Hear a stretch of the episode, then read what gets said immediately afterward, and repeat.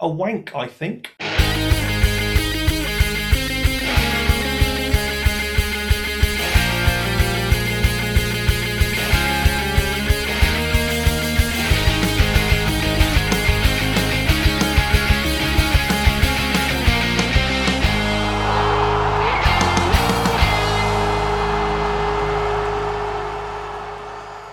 Hello and welcome to the Man On podcast. My name is Darren, and joining me as usual are the other three musketeers, Thomas, Martin, and Craig. How are you guys doing? Good mate. All that's good. going to be that's going to be every week now, is it, Musketeers? I don't know, I might mix it up a little bit. Egos next week, yeah. Egos, yeah. Um, megalomaniacs, superstars. I'll, I'll mix it up. I'll throw something new. Sometimes I'll catch you off guard to make you laugh. That's the kind of person I am. Um, we're all on a bit of a high because you know we had a really cool, uh, cool weekend. We did, we all Craig, who left attended. Let's let's, Well, let's yeah. shut that in early. I was going to say yes. We all attended the um the well. I'll keep going to call it the Planet FPL meetup, but in fairness, it was Planet FPL who got the assist and surgery. But I think for for um for easy pronunciation, let's just call it the Planet FPL link up. Um, yes, we all attended, which was really really good. Um, my I came late. Craig left early, so unfortunately, me and Craig missed one another. Um, but yeah, we all got to hang out. We all got to see many, many people. It was a really, really good night. Um, I really enjoyed it. Yeah. You probably got the better half, to be fair. I left while it was still like brewing. It was all warming up. Uh, yeah. We kicked off. So uh, you, you, you probably did it the best way, shall we say. But I've still got a little bit of a husky voice. I must have been shouting too much. So uh, I'm not too Ah, sure what. But um, yeah, my voice is a bit husky today. Yeah, that was a, a mega thing. In fairness, my voice the next day was really coarse. It, I like because because it was so noisy in there, just talking over people, and obviously constant drinking, like drinking throughout the day from like nine thirty onwards. It my voice at the end was just like just yeah, it hurt a lot. I haven't been in that situation for quite a while, but it was all good. And as you can see, we've changed our names. How magical is this? We're now Are the we live on Pod. YouTube? What Sorry, just checking. Are we live on YouTube? we are? We have three people watching us. Oh, perfect. Ah, yes, that's right. As you were. Sorry, He carry on. always asks, Yes, he? He always we- asks. Doesn't trust me. We we've changed our names. Yes. Um, it was a suggestion a few. I can't remember what it was now. A couple of weeks ago. It was inspired by the fact that Craig said he wanted to. Well, don't know if he wanted to change his name, but possibly changing forced his name. into it. And yeah, we just we, you know um, we've we've tweaked a few little names. Unfortunately, there is a man on underscore um, Thomas, so we had to go for man on. Yeah, some random account that's like barely been used in the last three or four years. So yeah, we've gone for man on pod and then um, all of our names. Um, what's nice is now that um, Martin, for so long was known as CM Fantasy, is now actually can be known as Martin. People didn't know if it was cool. a sports account or something else. it's like hey, fantasy gets thrown around a lot. Yeah, That's well, very true. It was created on a whim, so yeah, it probably needed changing. I'm not sure if I prefer this name or FPL baseball cap, which was the other one I was considering. So it's uh, so Well, Yeah, Ma- Martin's also wearing a baseball cap today, I so know. we wouldn't know which one was which. I'll be fair to you. I did joke that I was going to put one on as well. I got one right next to me, and then you, you would have been the odd one out. It would have been quite funny. yeah, decided not to bully uh, you. I haven't got one, Fair. unfortunately. Okay, so running order today, guys. So we, we were going to speak about our experiences of the night. I think we'll delve into the uh, FPL meet just a little bit more than we did just then. Um, then we've got a question from Sham about it actually, and I'm, I'll, I'll take, take take that one on. Uh, we've got a community talking point. We've got some player comparisons tonight. So as you can see on the main graphic there, we're looking at Bruno versus KDB, Trent versus Robbo, Sancho versus Son, and Digne versus Shaw. Um, so we'll go into jump into them, and then we've got quite a lot of questions as well. So we'll crack on through them today as well. Make sure everyone gets their questions answered. So let's jump in first of all to the experiences of the night of uh, Planet FPL meetup. I say Planet FPL like you just did, Thomas, but you know it was in conjunction with a lot of a lot of guys. Um, like we said, we had a really good time. Like I absolutely loved it. It was the first event I had been to of that kind.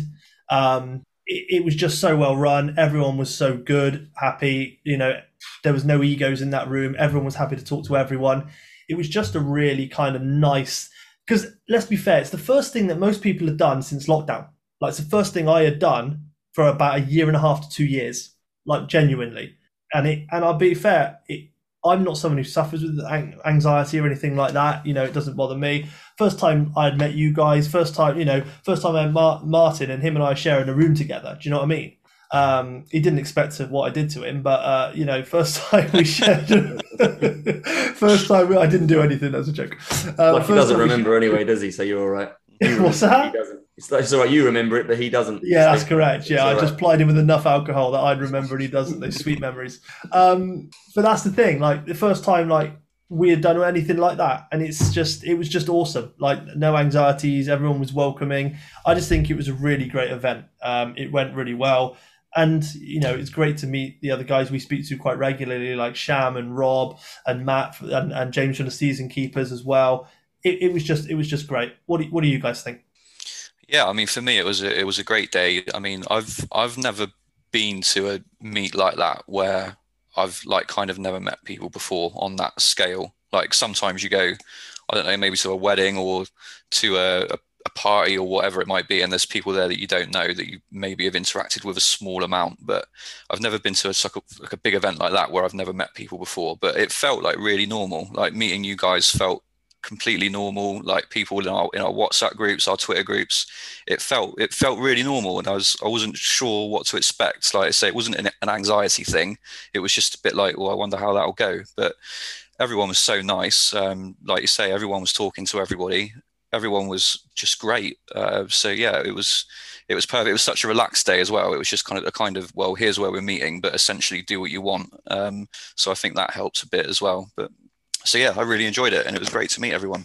Cool, Thomas. Thoughts? Because you turned up a bit late, so I, I did. Um, yes, I, I had a prior engagement, which you know, I got. I basically I got there as soon as I could, really. Um, yeah, no, I, I, obviously I came in sort of mid middle to end um, in terms of the event. Um, and yeah, I mean, when I when I walked through the door, obviously everyone was talking to everybody already, and you know, people were just all, it was all just very relaxed. And I, what was nice as I walked through the door, and Martin was literally in front of me. It was ah, that was easy. Um, had I have not seen sort of one of you guys, um, yeah, I might have been a little bit like, oh gosh, who am I going to see? Because I think for me it was nice to meet you guys first and then branch out and meet other people. Um, but no, everybody was in good spirits. You know, there was no sort of you know, because you do get, uh, you know, a little bit of Twitter beef here and there between certain accounts and, or just divided opinion on, on, on certain subjects. But yeah, it was just a really, really good night the whole way through. Um, meeting new accounts, meeting, meeting, like you said, putting faces to, to names as well. Um, and funny seeing like uh, one or two accounts that have like uh, the Bitmoji um, pictures as their picture and then seeing them in real life and thinking, cool, you actually do, you look like you picked your cartoon picture. Um, so that was pretty cool. Um, James and Serge were both lovely as as you would expect. So yeah, great night, great night. I just wish I had planned um, my journey home a bit better and not not have to take a night bus for an hour and a half and get in at sort of quarter to four in the morning. Nice, we've all done it. Craig, what about yourself? I was pleased to be there for the main bit of the night when Suji's uh, when Suji's flowers turned up. I thought that was quite yeah, that was class. Was quite a nice bit to be there for. Um, I was quite happy that I say a few of us had met earlier in the day before we went to the main meeting point. So it was good that we had had a chance to interact with each other for a couple of hours before we went to the main event. I thought that was really good. And it was my concern that because we did know each other to that level a little bit already, would we just stick together? And I think as I left, because I had to go somewhere else after I'd been double booked on the same day, like Thomas, as I left, people were just starting to mingle a little bit more. So I'm probably a bit unfortunate and probably feel, yeah, I'm a bit disappointed that maybe I missed most of the main interaction because it was just starting to happen, I think, as I left. I did speak to a few other people that were there, but I didn't really mix with a lot of other people at that point. And I think obviously a few people a bit more drunk at that point, and that makes it easy to talk to strangers and things. So next time, I think I'll be a bit more bit more social and maybe make a bit more effort to talk to more people up front rather than sort of wait till 10 p.m. But on the whole, I think the, the premise of it was good. And say everyone there seemed more than happy to interact with everyone else, which is obviously the main part of it. So more than happy to go to a future one like that. Yeah, absolutely. I think I think our sentiments are echoed in in, in all of us there. In in truth, um, we did have obviously one question about uh, about it, and that was came from Sham, And off the back of the of the FPL meetup, he's asked, "Are you going to Fest? And do you expect it to be the same?" Um, truthfully, no. None of us are going to the Fest, are we? No, we're Not not. as things stand, no. No, as things stand. And and and, and the question, do you expect it to be the same? I- In truth, no, I don't expect it to be the same. And I did see some people tweet out after uh, the weekend and say, "Oh, you know, the, F- the you know the meetup was great. It was really cool. You know, if you're thinking of going to Fest, then you know maybe you should, or if you want to go to an event, maybe you should look at Fest." But in my eyes, it's just not going to be the same at all. And the reason for that is there was zero sort of structure to this one that we've just been to in terms of it was here's your location, it's all like minded people, get there, spread yourselves out, have fun. There was barely that much football chat that went on. It literally was a great big party with all like minded people that could talk a bit of football. Let's be fair, we did, but it was more let's meet everybody. The fest and that's what made it great because everyone's drinking, everyone's interacting. The drinks were a loosener, as Craig just said. Like more people got slightly more drunk, they become open. You start talking with more people. Maybe you stuck in your small little group. You branched out to other groups and meet other people. And I met loads of people I'd interacted with on Twitter by the end because I was hammered. It was brilliant. Mm-hmm. With Fest, you're not going to get that. It's too structured. So, for instance, like the great thing was at the weekend, if someone had banged a glass and said, I want your attention, I'm going to tell you my game week one team, I think everyone would have been like, I don't really care. I just want I want to carry on drinking and talking. I don't want to stand there and listen to you for half an hour tell me your game week one team. And the thing with Fest is I think like they've got a timetable. You know, it's arrive and drinks, then it's team reveals, deadline celebration, team news. And it, you know, through the day, it's just going to be intervals of stop and listen to me. And I need to, I want to talk to you about something. And it's just going to stop that flow. So I don't think you should be going to Fest expecting the kind of open party that the one we just went to was. I think it's going to be more structured than that. And I think what I don't want people to do is go there and actually think, well, actually, that wasn't as good. And I don't want to be what want people to be put off from going to future other events. Um, so that's kind of what I, I wanted to point out in terms of you know when I saw people say about Twitter. I think if you're thinking about the fest, then you know uh, maybe it's a good idea because that event was great. I don't think they'll be the same, uh, and I just you know wouldn't want to ruin that experience for people. Don't get me wrong, Fest could well be very good. It's going to obviously it's got a schedule. It's probably going to be run quite well. It's got you know some people going and doing team reveals and stuff. But for me, I think that type of thing would have killed off the weekend uh, if we had had that at the weekend. Um, so no, to be fair, Sham, I don't expect it to be the same. Um, I think if I was to go to either of the two, this one was obviously free to go, and I had a whale of a time.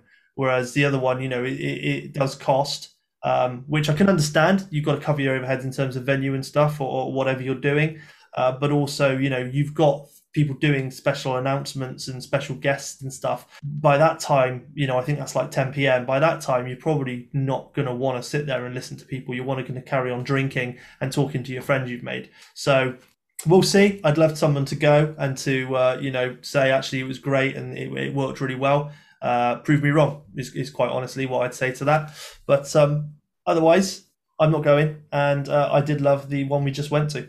Um, so I'd definitely be up for one of them again. I think that's the difference. If I can just have a quick line, I think what we went to on Saturday was sold, not sold in terms of cost, but the, the premise of it was that it was a get together to talk with like minded people. Fest to me has been sold more like a networking event. And I think there is a difference between networking and meeting up. Although they kind of could be construed to be the same thing, networking is a chance to speak to like minded people. But I think you are going to Fest to, it feels like you're going to Fest to have a good time, but to speak to bigger accounts, to put your name out there. It probably wouldn't hurt one of us to go just to get Manon's name a bit more broadcast. And I think that's what you'll be going to Fest for as a primary thing in my eyes. Yeah. Where the weekend wasn't like that for me. That was a, just a chance to meet people. I think. Sorry, sorry. I say whoever you speak to, they pe- people might take that to mean the same thing, and maybe I haven't put it across the best, but I think there is a difference between networking and meeting people. Yeah, there whole there wholeheartedly is, and I think I think you're right. There is that networking element, but you're ultimately also going there to to, to listen to some people who think they are big accounts at the same time.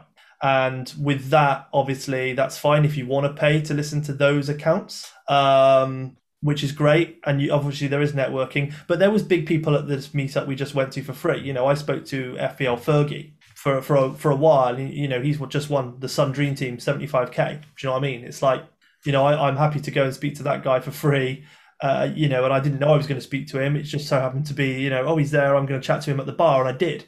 You know, and and, and for me, it's like you you are going to meet, let's say, bigger accounts if that's your thing. It wasn't ours, but at the same time, you are obviously also paying for you know to listen to so-called experts tell you their first like game week one team. It, it, you know, there is that part to it as well. You'll you'll speak to big accounts, you'll network. Don't get me wrong, but I think we networked as well. Uh, this one we made a couple of friends with different pods that we had never spoken to before. So it uh, it it'll be great. I mean, if one of us goes, fantastic. Uh, it can't be me. I can't do another night out that close. Mrs. will kill me. Right.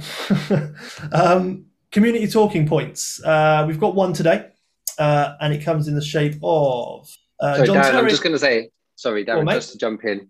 Um, yeah, with community talking points, I think we're going to try and just do the one talking point from now on, um, because I think they the idea is that you know it does really spark a bit of a debate. So we don't want people to be you know stuck listening for ages about talking talking about stuff that they haven't actually asked. So we'll Okay. stick to one All right. point. Well, I'll knock, I'll knock if- the off then, and it'll be community talking point.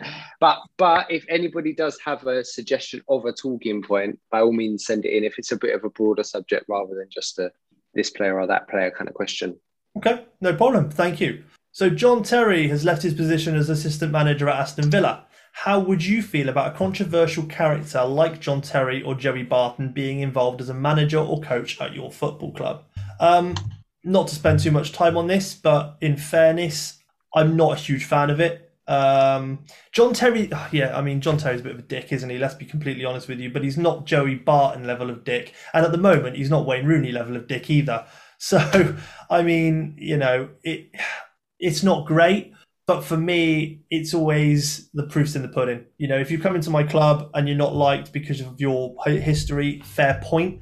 But if you can then show me that actually you're serious, you can do well for the club, you can manage the club, then maybe I'll I'll, I'll let you off your past past you know issues. Um, but you know, straight away, if some if Matt Blackburn tomorrow said Joey Barton's our new manager, I wouldn't be completely impressed. Well, Craig, John Terry was obviously working at your club. How did you feel when um, he was appointed assistant manager at Aston Villa?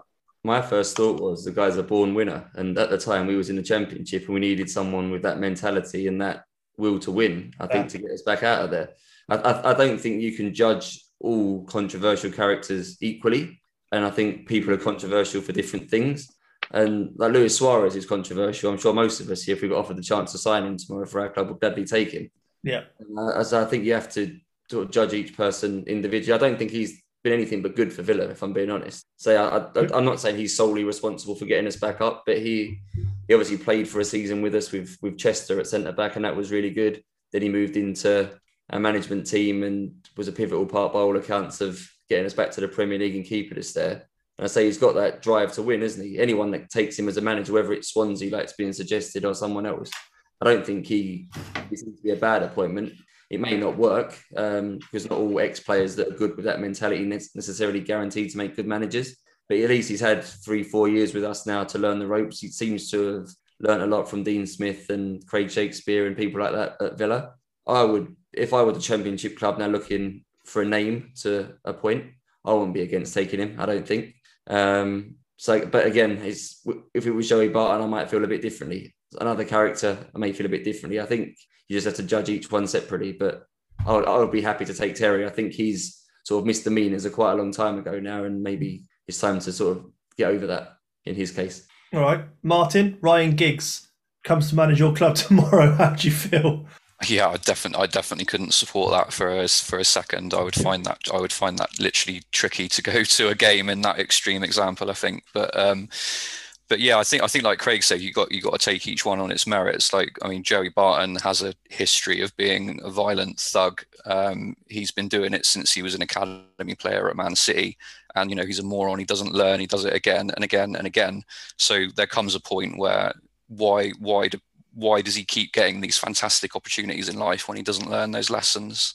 Um, so for me, you know, Joey Barton is an example, I wouldn't be happy with at all. Someone like John Terry, my memory is a bit hazy. I know what he was accused of in the past. I can't remember if he was ever actually charged or convicted with anything. Um, so my memory is a bit hazy. But you know, I think with that example, like Craig said, it was a long time ago, and hopefully maybe he's learned from it. And you know, there hasn't there hasn't been anything anywhere anything like that sort of since. I don't think. Yeah. So yeah. I, so I think yeah, each one on its merits. Fair. It's the um, Swansea job that he's actually been heavily, quite heavily linked to. And we've actually got Carl JB in the chat, who's a Swansea fan. He says, no thanks. He doesn't want Terry at managing Swansea.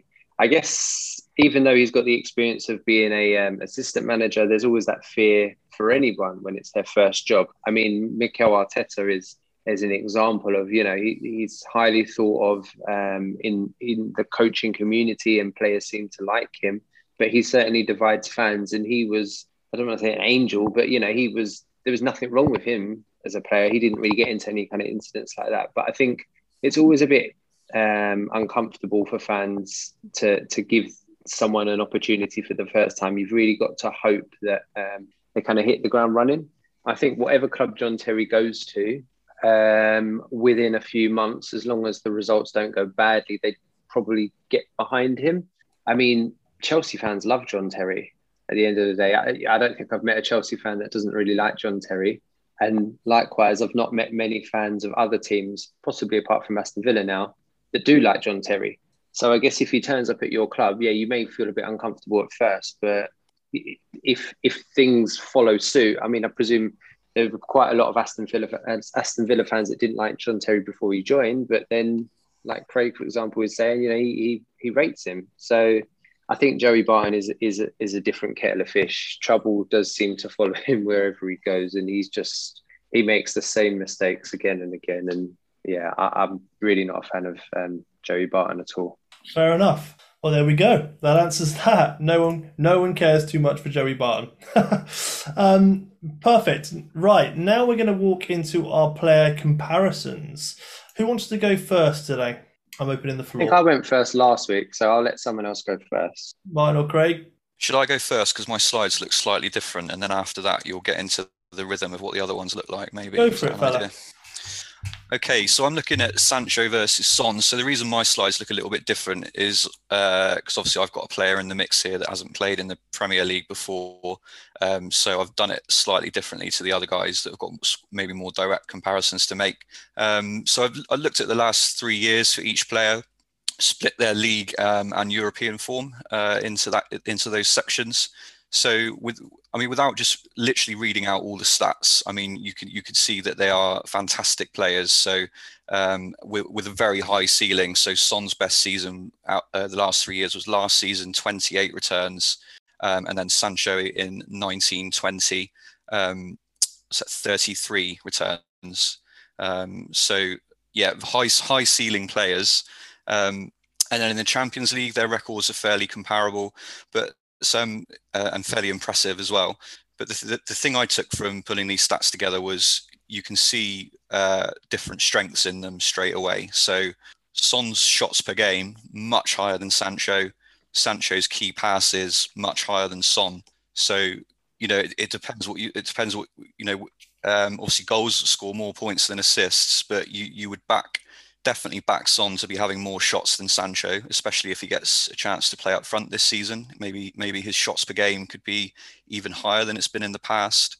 Um, whereas Sancho is going to be about key passes uh, and assists. I think, um, especially you know his his role in the United team. I don't think he's going to be popping up in central positions too much, whereas he he did on occasions for Borussia Dortmund. They went for a little spell where they were struggling to figure out who to play up front before um, Haaland came in. So I think Sancho, Sancho the assist king and Son Son good for goals. Um, so I think the thing to consider with with Son um, over Sancho is maybe is Sancho has performed to his expected output very consistently. So his expected assists and expected goals stats, he pretty much matches them bang on every season. Uh, whereas Son last season, where he's um, sort of pulled out in front of what he's done in the past. He exceeded his xG by 30% last season. So I'm not saying he, you know, he, he can't do it again. Maybe he's got better. Maybe he is getting more clinical. Um, but it's just something to consider. Um, and the other thing with Son is, um, you know, if if he's going to play more forward, and if Harry Kane leaves and he gets penalties, then um, even you know even if his xG regresses a little bit, if he's getting chance to take penalties and getting more shots away, does it really matter anyway? You could still get the same amount of returns just by being, you know, having more attempts. So I think it's I think it's really really close between them. Um, I think I think it's a, I think I'm going to start with Sancho because of his opening run. Um, you know, they leads uh, Leeds at home on the opening day, and I do think he will play because he he wasn't that involved um, in the England uh, in the England games in the Euros. Um, and you know, people say about well, you know, people coming back from the Euros, but Man United basically Man United's whole squad was away doing something. Like they've got people like Chong who they've let go to Birmingham, but he's still training with them at the moment because they need people to play in friendlies. Um, so you know, someone's got to play in those opening games, and I think Sancho would definitely be a candidate for that. Uh, whereas Son, Man City at home, Wolves away, potentially a tough opening. But I think it's sensible to be in a position to get Son in at some point, uh, whether that's for a wild card or whether you keep enough money back for it. Um, because I'm I'm not writing Son off at all. I just think Sancho's opening run is is a little bit kinder, um, and it might be that they're both in the team at some point. And also, if you're in that position where you've got Sancho and you can move to Son, there's also a whole host of other players you can be moving to. Um, you know, like the Chelsea mids, um, some of the Man City mids that aren't De Bruyne, etc. Um, so I think having that space in your team um, is is really sensible in terms of who I'd favour, Sancho or Son. I think they're both fantastic players and they've both got their own merits. Um, I really do. So I'm not going to say for the sake of it, I'm I'm hard in a camp of you should pick one or the other. I think it's sensible to have one of them in your team and be able to move to the other one. Martin, can I just yep. ask what's your view on the the notion that Sancho can cover Bruno? Because would you consider having both of these guys, then possibly not having Bruno? Yeah, I don't know if I could fit if I could fit both of them in. I mean, I've I've struggled to make a team. I mean, I want Salah, right, and I've struggled to make a team with Salah, Salah and Bruno in it that I'm happy with. Um, so I think these guys provide a great alternative to Bruno. They they might not necessarily score as many points as Bruno, but you know with the extra money across your team you could make it work. Um, so i don't think it's really a case of covering bruno. I think for their price they can do enough and and let you do other things elsewhere. Um, there is talk that bruno might play a little bit deeper. Um, that's a wait and see i suppose if man united change their setup. Um, so yeah, I don't say I don't think it's necessarily covering Bruno, but they're they're fantastic alternatives to to put more points through your team. I think. Um, and if we move on to the next slide, Darren. Um, so just a few other things to consider um, in terms of uh, maybe Sancho as someone that's coming in from another country. Um, so in terms of a fantasy asset, so he made, he's made the Bundesliga team of the season, the fantasy Bundesliga team of the season the last three years. Um, it's a very similar scoring system. They get extra points for things like shots attempted, I think, which is slightly different, but it's largely the same. Um, but he's got high dribble stats, which will help him in our game. Um, successful crosses, key passes. We just saw he's off the off the charts for all of that stuff. Um, so he should be a good fantasy asset in terms of you know if he does score or assist, he should def- he should be in the running for bonus definitely almost every time. Um, he was a set piece taker at Dortmund. He didn't take all of them, but he's uh, he did score some belting free kicks at Dortmund um, and can also take corners. Um, and he's renowned for winning penalties. So someone that's renowned for winning penalties in a Man United shirt, that's not bad, is it?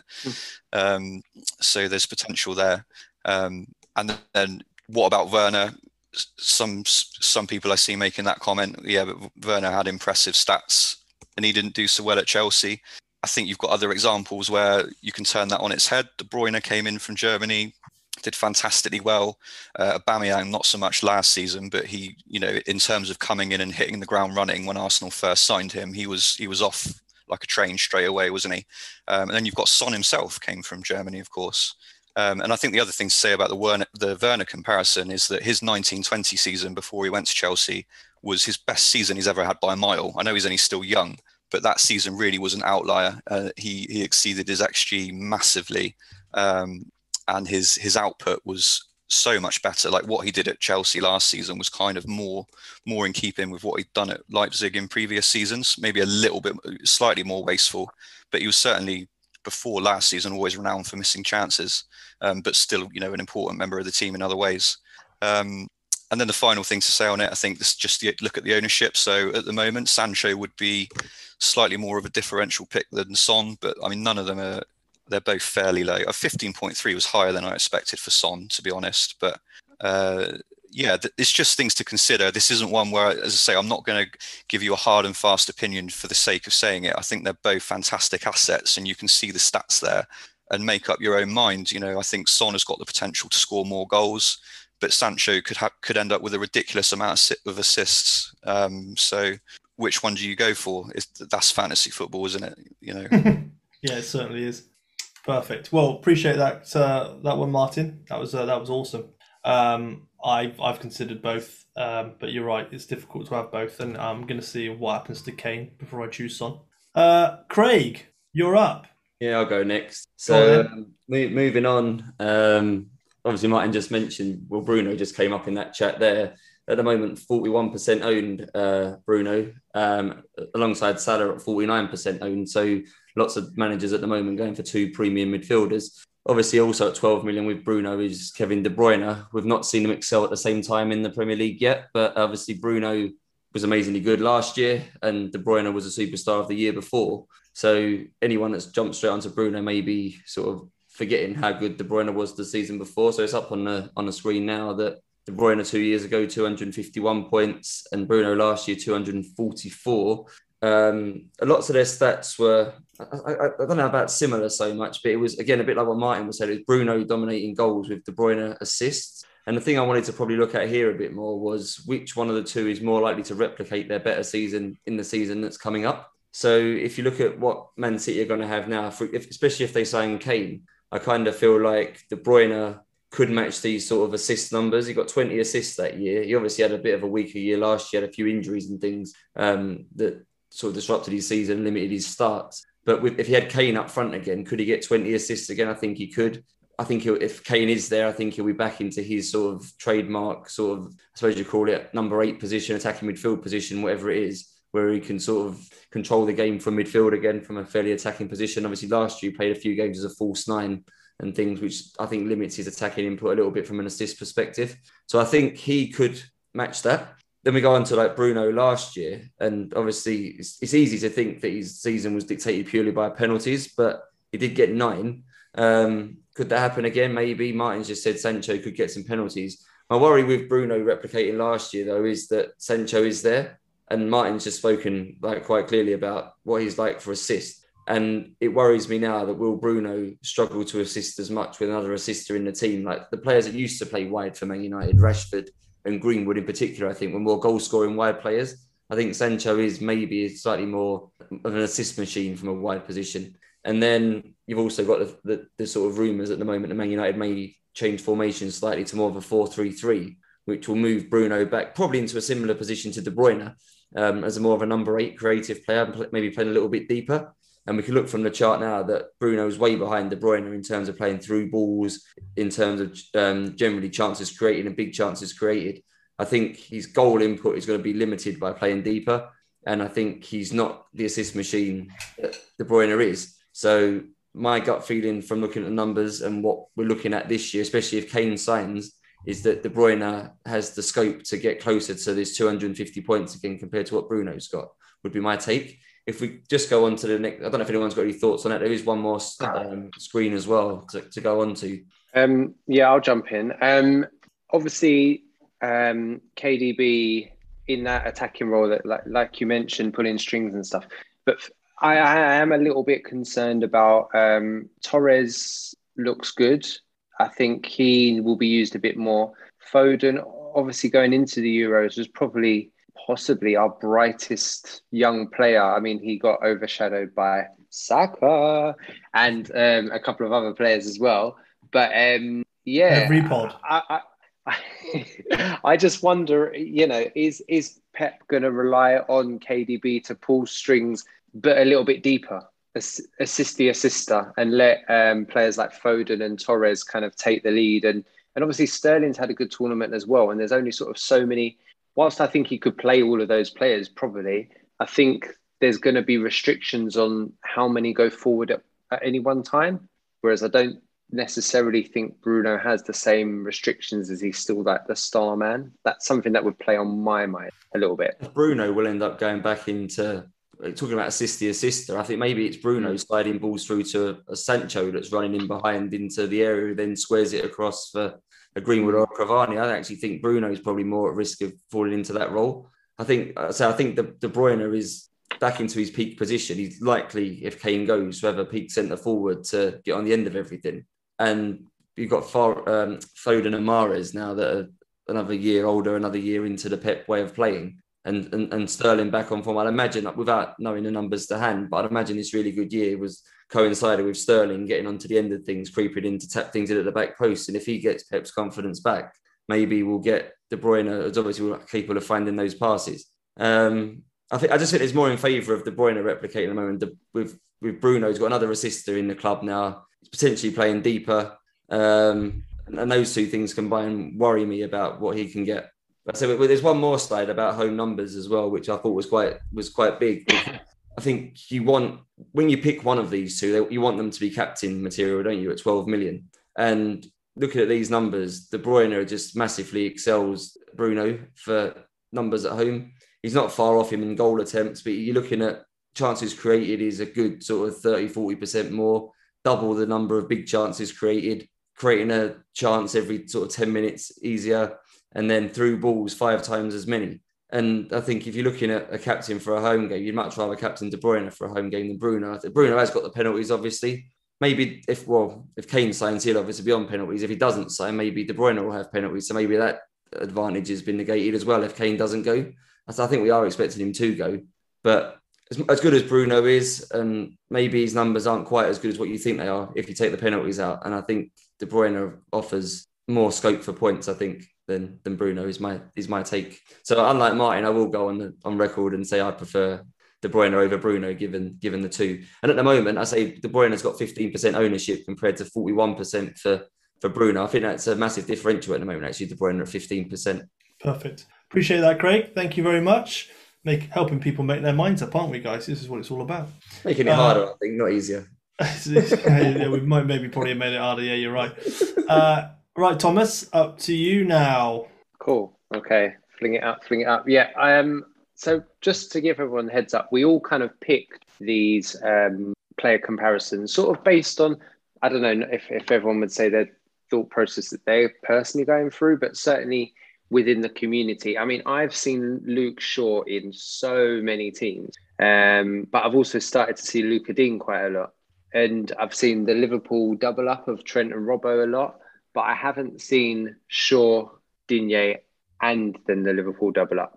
So it seems most people are kind of picking between Shaw and Digne for that third spot um, in terms of sort of premium defenders. So yeah, I thought I'd go for this one simply because I've currently got Digne in my team.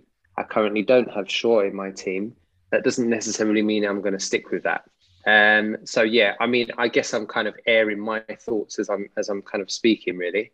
Um, last season, I was seduced into bringing in Digne in the thought that he was going to do well. He had some good fixtures. Everton had a double heading towards the end of the season. They possibly even had two doubles.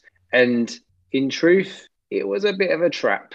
it didn't quite work out. And it was a bit of a waste of money in the end. Luke Shaw went into the Euros as probably second choice left back. A lot of people thought he would be um, possibly the second choice left back behind Chilwell. Chilwell didn't play, Shaw played. And towards the end of the tournament, he was arguably one of England's best players. Um, so he's definitely in fine form. Um, he's supposed to have a little bit of an injury. I'm not 100% sure if he's going to be there for the start of the season. Um, but I don't think I would let that put me off unless he doesn't feature at all in any of pre-season. Um, funnily enough, when I was looking at um, looking at some stats, I was thinking, oh yeah, Luca Digne, you associate him with um, yes, he he um, provides assists, but you know he scores a few goals here and there.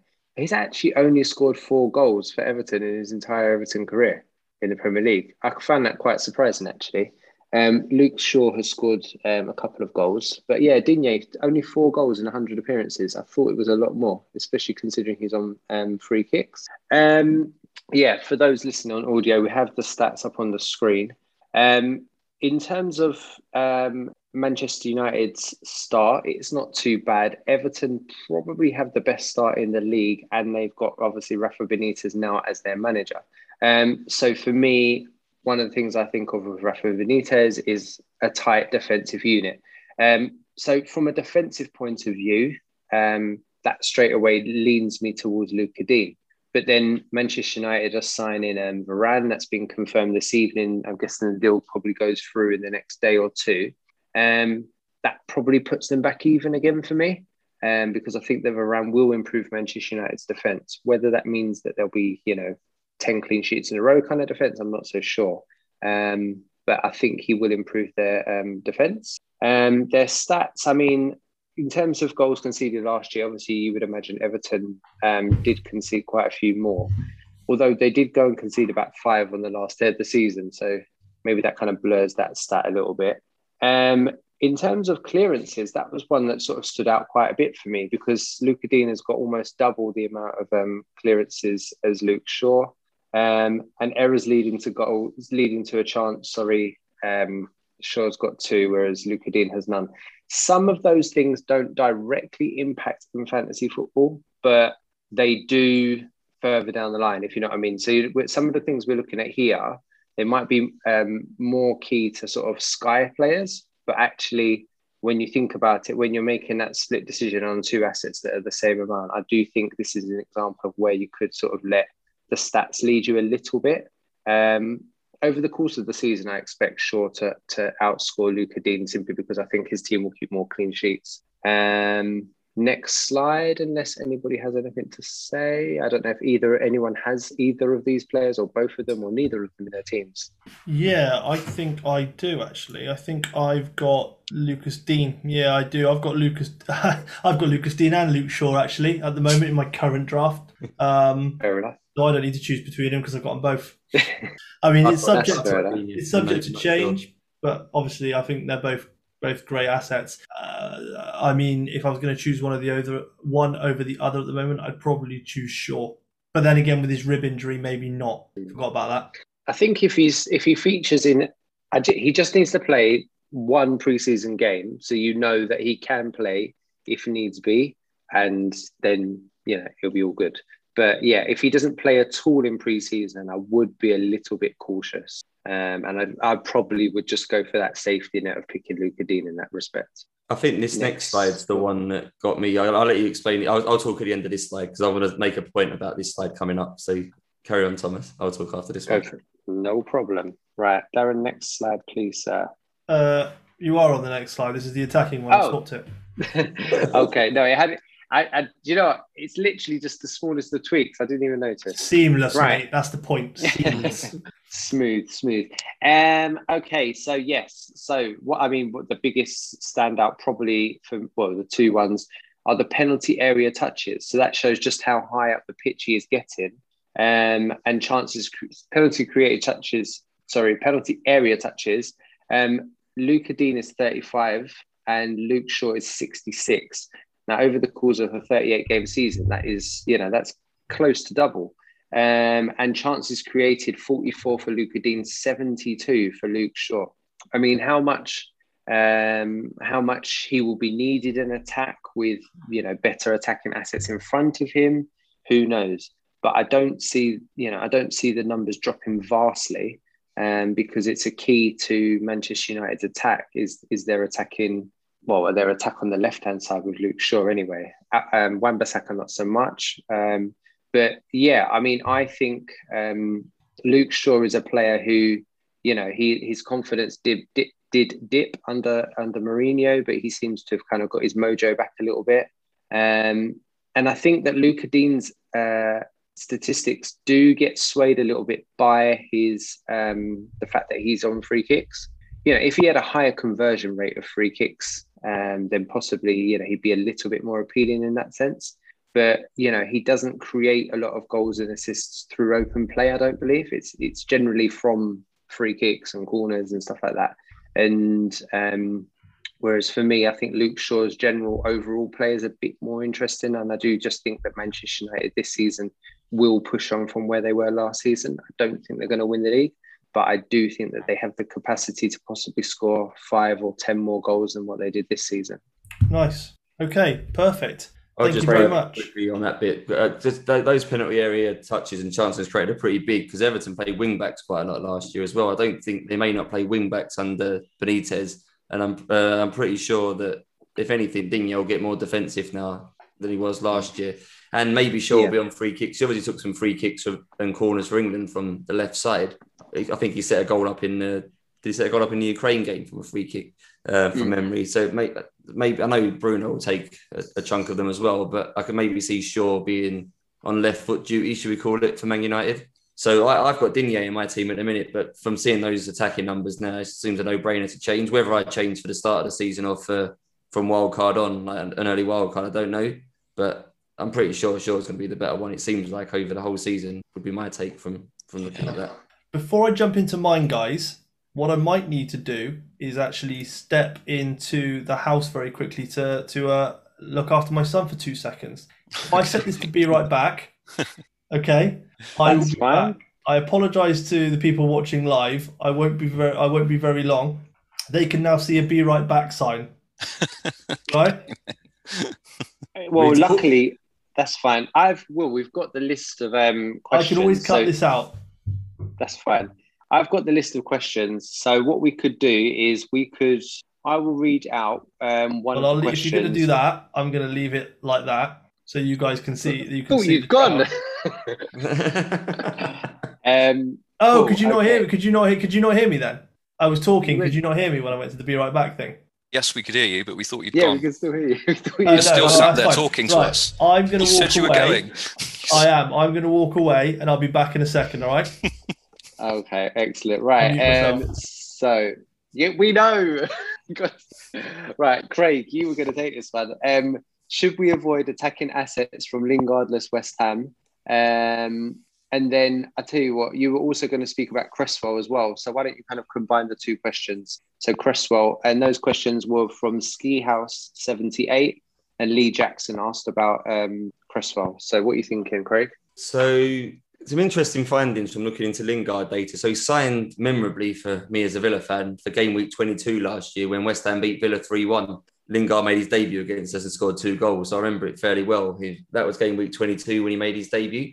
So I did a little bit of research at sort of West Ham's numbers from game week 1 to 21, then again from 22 to 38. Um, and attacking wise, then, then there's not a lot of change to be honest. The um, chances per game goes up by close to one, but not quite one. Um, goal attempts pretty much the same. Um, the only real difference was big chances slightly improved once um, Lingard joined. So maybe he was helping to create slightly more, uh, slightly better chances than ones before. But in terms of how frequently they were coming, there wasn't a lot of difference. The, the, the big thing I did notice was that the chances created down the left side um, heavily increased after Lingard came, and they reduced down the right. Um, I think Cresswell had quite a good understanding with him, um, which obviously I'll touch on as well in a minute for the Cresswell question. Um, and in general, defensively, they they conceded a lot more attempts once Lingard signed. So I don't know if getting him into the team obviously had a, a- an impact on how defensive they were. Maybe they took, I don't know they took out to allow him to play, but maybe he was allowed to stay forward and it impacted their defensive rhythm a little bit. So my thought thing is that him leaving might not be will be a good thing for their defense because it seems like when he wasn't there, they conceded less shots. And um, he, before he joined, they created a lot more down the right than what they did um, once he joined, if that makes sense. So obviously, both of those things are quite appealing for for, for. That um, so maybe it seems a bit of a weird one that Lingard leaving it, it boosts his numbers. But based on what I, what I was looking at from the data, purely from a data perspective, I would say it maybe boosts the chances of more clean sheets. And I say I think more chances down the right. So I, I think looking at what I think, I think Coufal would be the one I would get based on what I saw. In terms of Cresswell, he, his numbers across the last two years are very interesting because a lot of his numbers are very, are very similar between from what he achieved in 2019-20 compared to 2021 last year. There was literally only two big differences. One being the amount of clean sheets West Ham kept. So it was he kept 11 last year compared to five the year before. And obviously last year he massively stepped up in, take, in terms of taking set pieces. So he took 87 corners last year compared to 19 the year before. And that had a knock on effect on him creating an extra 30 chances, and his assists went up by eight extra assists. So I think purely from, from Cresswell's perspective, his numbers are going to be dictated by how well he does from taking set pieces. Now that's incredibly hard to predict up front. Obviously, Souček's still there to get on the end of them. It doesn't seem to they don't seem to have signed anyone else with a massive aerial threat. Um, he was he the third best defender in the game last year, I think, for points. If he gets, I think he ended 5.7 as well last year. So 5.5 seems a fair starting price. I am not massively confident West Ham will do better than 11 clean sheets this year, which is what they got last year. And eight assists made him top for assists amongst defenders last year. I can't imagine him being top again. I imagine one of the Liverpool guys will go past him. Whether he can get eight again is up for debate. Again, I'd say set pieces is a really hard thing to predict, isn't it? He doesn't get forward loads or anything like that. So I don't expect a massive upturn in his chances he creates from open play. So I think he's a fair price. I don't think he'll excel at that price, but I think you'll get value for money in terms of what he is. Have you uh, considered him at all, Craig? No, because we've just spoken about Shaw and Digne, and I, I think mm. Shaw's got the potential to get eight assists, and he'll get more clean sheets and probably be more involved in other things. I, I don't think you pick a 5.5 million defender from a team who's going to be middle of the pack for clean sheets just because they take set pieces. I, I don't think that's enough of a pull for me to pay 5.5 for someone because I think Man United could keep four or five extra clean sheets than ever than West Ham. So I, I, well, I suppose in my Sky team at the moment, but FPL wise, I think there's better at 5.5 than him. But I don't think he's necessarily a bad pick. Well, it leads on nicely then to Billy Hadaway's question, which is um, Martin. We said that you were going to tackle this one because it yeah. actually links them because it's um, Coufal or Dunk or yeah. Cresswell or Stones. So I mean, Craig's obviously spoken a lot about Coufal and Cresswell there. So yeah, that's how that's helped out. So yeah, helped um. So yeah, that's a bit more depth uh, depth to it now. So so yeah, Su- uh, Dunk and Coufal then. So both five million um, and finished within two points of each other last last season. So you can see why they're the same price. There was only two points in it last season. Um, so Dunk got his points uh, with five goals and twelve clean sheets. So I've I've seen in a few different places um, this preseason people saying um, that Brighton underperformed for their expected goals against, as in they should have conceded less, which may well yeah. be true but they still kept 12 clean sheets. So are they really going to do much better than that? I mean, they might concede less goals, but that doesn't necessarily mean they keep more clean sheets. 12 clean sheets was the fifth best in the league. Um, so are they are they really going to improve on that? And is he really going to score five goals again, like five goals from centre back? Um, so if you if you look at okay, so they would they would bang on each other last season. So what might be different this season? I think Dunk will struggle to replicate five goals, certainly. Um, and I don't think he improves on 12 clean sheets either. Um, whereas Coufal, um, seven assists and 11 clean sheets, I think I think that is more likely to be repeated. Um, so Craig just spoke about there without Lingard, West Ham conceding less shots. Um, you know, David Moyes in and settled, you know, his pedigree his pedigree is in the league Lingard league. definitely not coming back? Is that kind of been put out there that he's either like staying at United or is he definitely going somewhere else? Because I would have thought the West Ham would be pretty keen to get him back after the impact that he had there last season. Have anyone seen anything about that? The fact they've been linked with a load of other attacking midfielders makes me think that yeah. they're expecting it not to happen.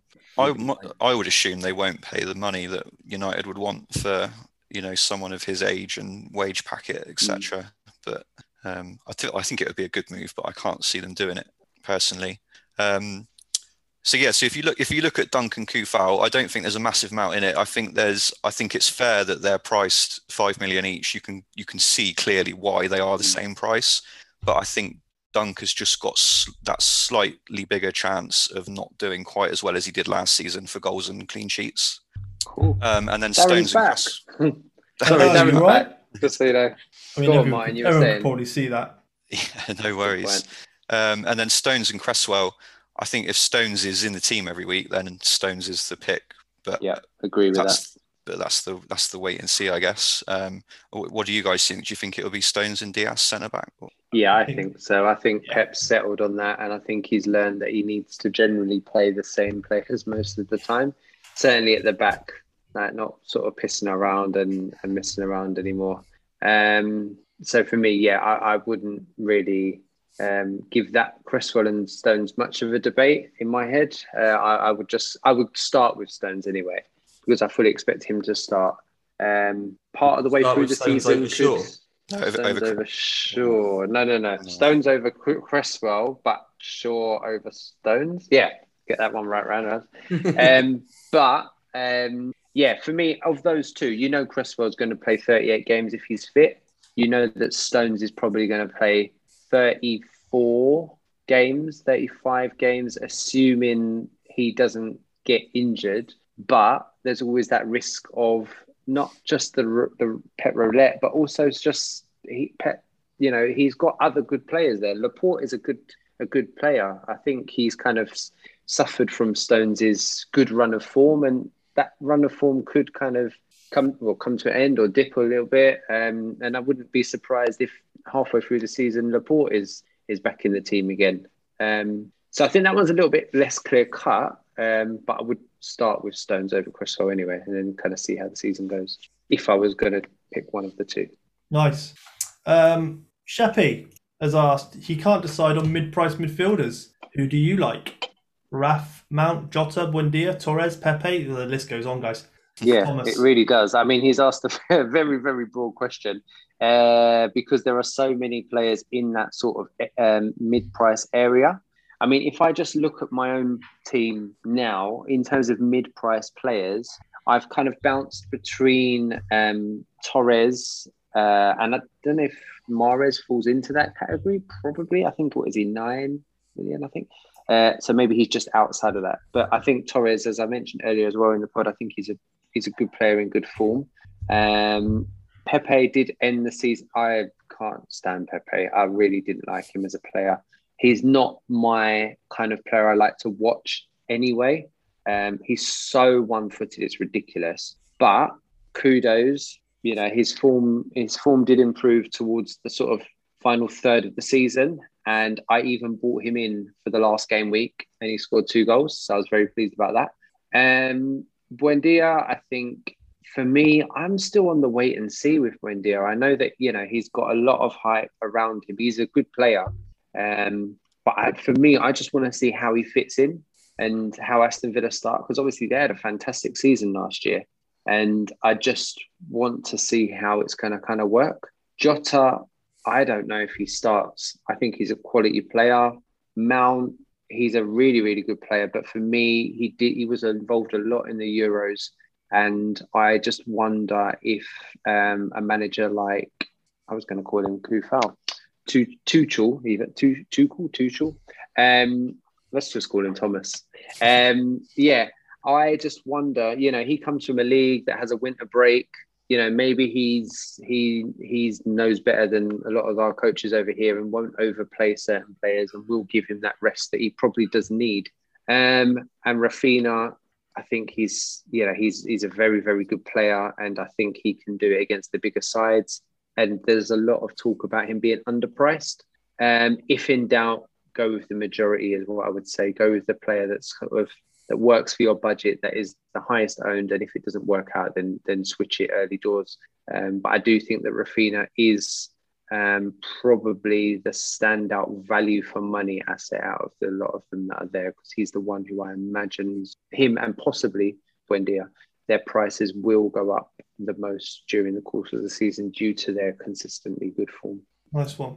And then final FPL question comes from the only one bo- bonus point guys who we met at the weekend. Uh, fabulous bunch of guys. absolutely. Yes, they- really, really good guys. They were Yeah. really, really nice guys. Follow them. And they've said, how important do you think your bench options are in the first couple of game weeks? I'm torn between having a decent bench or putting as much value as possible into my starting lineup. Um, for me, I, I think you've always got to have a bench. I think we've seen enough in the last couple of years to see that some players can get dropped just any time, especially if you've got Man City players, for instance. So I think for, you know, if you're looking at that, yeah, it's definitely worth having a decent enough bench. Definitely a playing bench, I would say. I mean, you can make the case for just having a couple of 4 million, 4.5 guys on your bench and, and, and going, putting that extra money into the team. But yeah, you, you know, you could could end up with nine men in a start in a start in your um, in your whole team for the week, uh, which to me is is counterproductive. So for me, uh, I'd always have uh, I'd always have a decent bench. Yeah, same. Yeah. I, I, I hate having a non-playing bench, um, and I think we're we're blessed with the amount of 4.5 defender options this year. So I don't think it's I don't think it's hard to make sure you've got a good 15 this time. It feels easier than in previous seasons to me.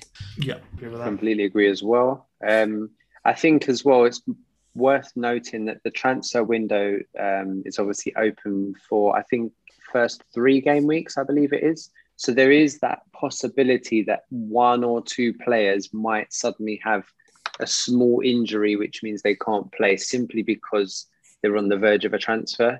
I think a lot of people are expecting Harry Kane not to play in the Manchester City Spurs game week one fixture, um, simply because if he's staying at Spurs or being kept at Spurs, he's likely to not be very happy about it. And I just think it will be a bit of a conflict. Whereas if he's if he if he is going to move to move to um, Man City, I could quite well see um, Spurs sort of saying, "Well, we're not doing business with you," you know, and then he joins you and then he scores against us. I don't, I can't see him selling him, you know, certainly ahead of game week one. So I think go for 15, 14, 15 players that are going to play, but certainly players that you're confident aren't about to change clubs as well. That would be mm. my other thing to take into consideration. I think the other thing as well, if you've got a four million deadhead on your bench, you know you can't. It's difficult. It's not you can't move them to something else, but it's difficult, more difficult to move them to something else. So it makes it. I think, especially early on, it makes it harder to react to what's going on if you've got a bench full of fodder. I'm a little bit different. So because I know I'm wildcarding early, it's highly likely my third sub will be a non-player just because I want to get all of the money into my team, knowing that in like week five, for example, I'm going to be playing a wild card anyway. I feel like I can afford to. My squad shouldn't be pushed to the point where I need a third playing sub. So I think I will go with the to get that extra money into my starting squad. But uh, as a caveat to that, I probably will avoid not putting too many Euros players in. I will avoid the likes of Man City, who I know rotate more than other teams. So I will be take making some allowances to make sure that I shouldn't need my second sub, even let alone my third. Um, but I don't. It depends. Obviously, strategy decisions like that may dictate that you may not need three substitutes, but Yeah. maybe people aren't planning to do that. You've still got to answer your uh, comparison, by the way, Darren. You haven't got out of it by disappearing for ten minutes. No, that's absolutely fine. Do you want to jump into that before we do Gaffer? Yeah, I probably should do. Yeah. Let, let me blitz it. So I went a little bit different than the other guys and decided to actually do two a comparison of two players from the same team, which is Trent and Robbo. Uh, the reason I did that is because I saw a lot of people weighing up those options. It's something I weighed up myself. Some people have gone with both, which is you know fourteen point five. It's a lot of money. Yeah, you you you're one of them, are you, Thomas? Bloody hell, doesn't surprise me. And Craig as well. okay, for, for me that's a little bit too much. Uh, but uh, yeah, so I was toying between one or another. Defensively, if you look, that and I'll, I'll read out some of the stats for the people who aren't uh, watching. Defensively, though, there's very little between them. Defensively, so they scored points last year is uh, 160 for Trent and a 161 for Robbo. Now, Robbo played two more games and kept and kept two more clean sheets. Could have been those two games. Who knows? Goals conceded. Robbo conceded two more. Defensively, though, you know, Trent was winning more tackles. He was winning nearly, well, he was winning double the interceptions, 49 to 21. But Robbo has more clearances. So he's clearly the more defensive minded player in terms of clearances and blocks. He had nine over Trent's t- uh, three. And the chances leading to errors as well. Robbo didn't have an error that led to a chance, whereas Trent had two. The, the, so defensively, in my eyes, there's not much between the two of them. Um, especially so for, for point five, I don't think you can make a case there really. Um, I don't think you know you can say, oh, you know, Trent had two errors. That's definitely not him. I'd want because I think when we look at the attacking stats, which I'll do in a second, you'll see why Trent is probably the better pick. Now, the other thing you've got to take into consideration, though, this year is obviously Trent was injured for the Euros. There was a part when he wasn't even going to go. So I think he has something to prove this year and could come out absolutely firing. The only thing that's that, that hurts me for Liverpool is the, the, their strike force. I think, you know, obviously they got Salah and Mane. Mane had an off season last year, I think. Um, but they don't have that sort of star striker. You know, Firmino's a good player, but he's not I wouldn't say an out and out star striker that can help with what's going into the attacking assist. So although Trent might fire off uh, plenty of uh, crosses, etc., who's there to finish them is, is, is what I'm saying on that. So let me jump into the attacking stats. And this is where Trent exceeds. So goal attempts last year, you're looking at 55 for Trent against Robertson's 19. Attempts from set pieces, obviously Robbo doesn't take set pieces, but Trent does, and he took 24 of them. Um, you know, the, the, I was con- I was actually shocked to see that uh, Robertson had more penalty area touches actually than Trent. Um, I would have expected that to be the other way around. So it does prove that uh, Robbo is getting up there. So maybe you know this year he could convert those penalty area touches even to, to assists. They actually had the same amount of assists last year, which again that strikes me strange in terms of Trent because obviously he was definitely up there more. He had more chances created. He cha- he had bigger chances created um, and less minutes per chance as well. So for me, you know, I think the attacking stats of goal attempts uh, and obviously set pieces for Trent does make that 0.5 probably worth paying to go Trent over Robbo if you were looking at one or the other. Um, that's to say, if you if you get to that point and you're like, oh my god, I can only afford a seven million person, I think from those stats you can pretty much dictate that Robertson is still still a very good pick. You know, he, he recorded the same assists. He had 66 chances created. I'm sure between them, you wouldn't find many defenders hitting that. Um, I mean, I, I, can't remember what Lucas Digne was, but I'm sure he was kind of up there.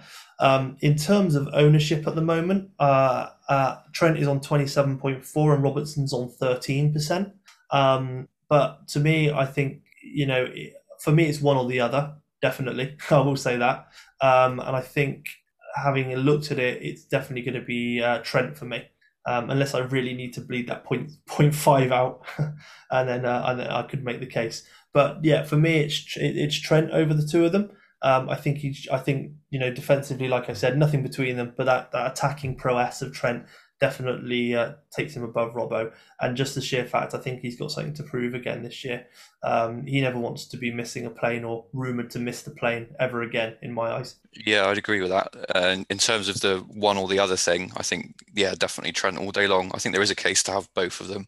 But yeah, if, if it's one or the other, I mean, I, I always like to look at ceilings, and sometimes that's to my detriment. Sometimes I don't get the balance right between uh, players with a high ceiling and players that are going to guarantee you a certain amount of points. But you know, Trent has got the potential to be up there. You know, the top players in the in the game, isn't he? So for me, he's got to be in. One thing I'll quickly add is that I think Robertson, you saw from the defensive side, he was making lots of clearances. He's clearly a better defender and a more trusted defender than Trent. With no Van Dijk last year, I think maybe he was asked to play potentially a little bit deeper. If Van Dijk's back now, he may get full license again to start going forward. We've already seen there he's already getting more touches in the penalty area than Trent. Um, so if he does get a little bit more attacking, then maybe his numbers could improve as well. I, would still rather have Trent of the two. I agree with that, but I do think there's potential both of them could get up near 200 points this year, which will make both of them like extreme value for money, which is why I've gone for both. I think Liverpool will keep more clean sheets, and I think both of them will get more attacking numbers than last year, especially with Van Dijk back. I think he helps both parts of it, especially Robertson's game. Perfect. So let's jump into uh, the gaffer questions. We've only got a handful of these this week. Uh, so first up, we've got one from uh, Spencer, and he's just asked, "Have you guys got your eye on any gaffer differentials at this early stage?" Uh, Martin, do you want to take that one? Yeah, so I've been I've been following the pre-season games, um, and I'm going to do a I'm going to do a separate gaffer video on it, like a pre-season roundup um, after the final friendlies are played. But one of the players that stood out from me um, from that is uh, Mighten at Nottingham Forest. Um, so yeah, I mean Chris Hughton's first full season in charge. Um, his record when he's got a full season in the Championship is ridiculous. Um, so I was kind of thinking I'd like to get involved in Nottingham Forest, but I'm not sure who to go for. Um, and Mighten um, at six million has stood out in pre-season. Um, and the other one, just quickly, is uh, Wallace, um, who was a 4.5 defender that I did cover um, in the 4.5 million options video that I did. So if you haven't watched that, check it out. but he got a couple of assists um, from from left back against Man United at the weekend. So definitely still firmly on my radar. Haven't seen him in many drafts.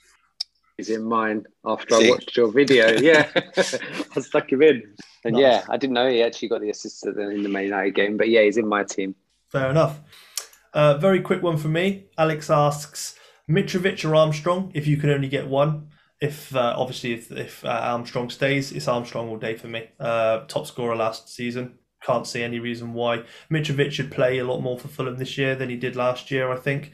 Um, but I still think Fulham have got some pretty good firepower up there. That means he will actually be rotated quite a bit. Um, Armstrong for me is just a is just a better striker. I think you know Mitrovic proved himself in in the championship before. Doesn't mean he can do it do it again. Armstrong does it.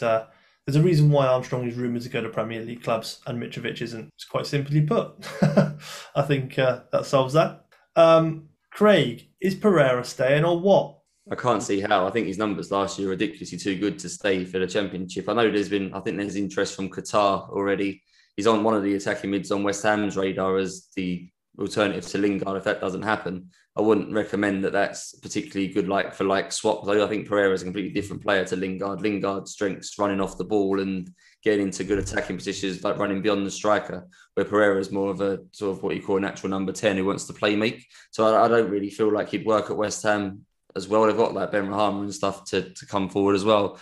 I'd like to see him go to Southampton. If I'm being honest, I think they could really do with someone like him. For, for just some basic numbers, Pereira created 59 uh, chances last year. Ward Prowse 60 for Southampton. Ward Prowse only created three big chances compared to Pereira's 11.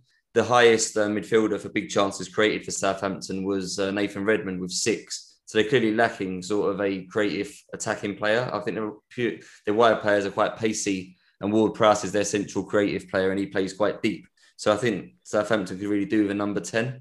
Um, so I'd like to see him go there. Obviously, Crystal Palace is an option for him, I think. Um, maybe even Wolves could work out for him. But I think West Ham seem to be the front runners at the minute as the alternative to Lingard. But I don't really like that as a move for them.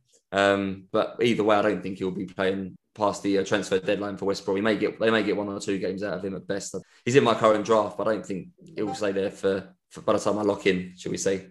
Uh, nice. Uh, and then finally is Kyle, and he's just asked, "Will you guys be playing the Gaffer Super League? Seems to have gone down well amongst all FF communities." Uh, I think we all agreed on the weekend when we found out that we'd be playing it, didn't we? Yeah, yeah, I think it looks good. So... And it, it, makes sense as well because I was just going to say, Martin, sorry, yep. that where it's on the same app mm. as the um, Gaffer game. I don't know about you, but just that the men the mental drain it of, of, just going between different games and logging into different things. This is just so simple. It's just like switching, you know, from one to the other, and um, it's really simple to do. Um, yeah, I mean, I don't think it's something that we'll probably cover on the pod. No. Um, but I do think it's yeah, it's just another game that we can simply just dip in and out of when we want to. Perfect. Yeah, absolutely. And we do have, believe it or not, a champ man question. God, God rest its soul. Um, and it kind of sum- summarizes the end and it just says what will you do with your thursdays now champ man is finished? A wank i think. Uh, uh, nothing. Uh, i've got a kid. There you go. I can have my time back. Nothing. Maybe i'll actually play rather than pull data out of it. Nice. Nice that's quite a good idea. Actually, keep Thursday as champ man night for three hours of playing. Yeah, I like it. but you know what? We could actually try and do a video occasion on Thursday night because there's a, a good section of people that um, clearly made that space free on a Thursday evening. So we'll try and stick something out on a Thursday sometimes to give people something to watch or maybe a maybe a, or whatever. Yeah, maybe a listener interaction. But uh, yeah, maybe good. that's maybe that's the way forward me and Martin will just be going yes in the background when Dion Dublin yeah. scored on our separate laptop. We'll have the game running separately oh, yeah. and play at the same time. we could have a network guys, game. Four of that us. Is, that is it. That is that is uh, that is the podcast done. Um, good podcast. Have fun. Um, obviously, again, thank you to everyone we met at the weekend. I think that was obviously fantastic. Um, we were all buzzing from it, so uh, that was great. Any final words from you guys? Thanks. You never listening. ask us for final yeah. words. Yeah, thanks for That's listening. a lie. I always say anything else you want to say. I always say. Oh, is there anything else you want to add? Well, um, if you enjoyed the video, drop a like, subscribe. We've got loads of what have we got? We've got Twitch, we've got TikTok, Instagram, and um, we've got a graphic that has all of the the links up for it. I'm sure Darren's going to stick it up in a minute. Um, yeah, come follow us. We've, we'll have mini leagues for, for all of the games that we play. So, yeah, just engage with us, share the videos, talk about us. More people that watch, watch, more people that listen, the better the better pod the pod will be. Probably worth adding as well. Martin's already mentioned he's going to do a gaffer, another gaffer video before the end. I'm going to get a Sky one out with some other people um, this week sometime. I think there's talk of doing some smaller FPL ones as well um, before the season starts. So there'll be a few more things coming up. It's not just uh, as much as we enjoy talking as four of us uh, for an hour. There will be some smaller uh, things on other games and stuff to, to look forward to as well. Perfect. Yeah. No problem. Well, that guys, then should I call full time? Do it. Why not? Full time.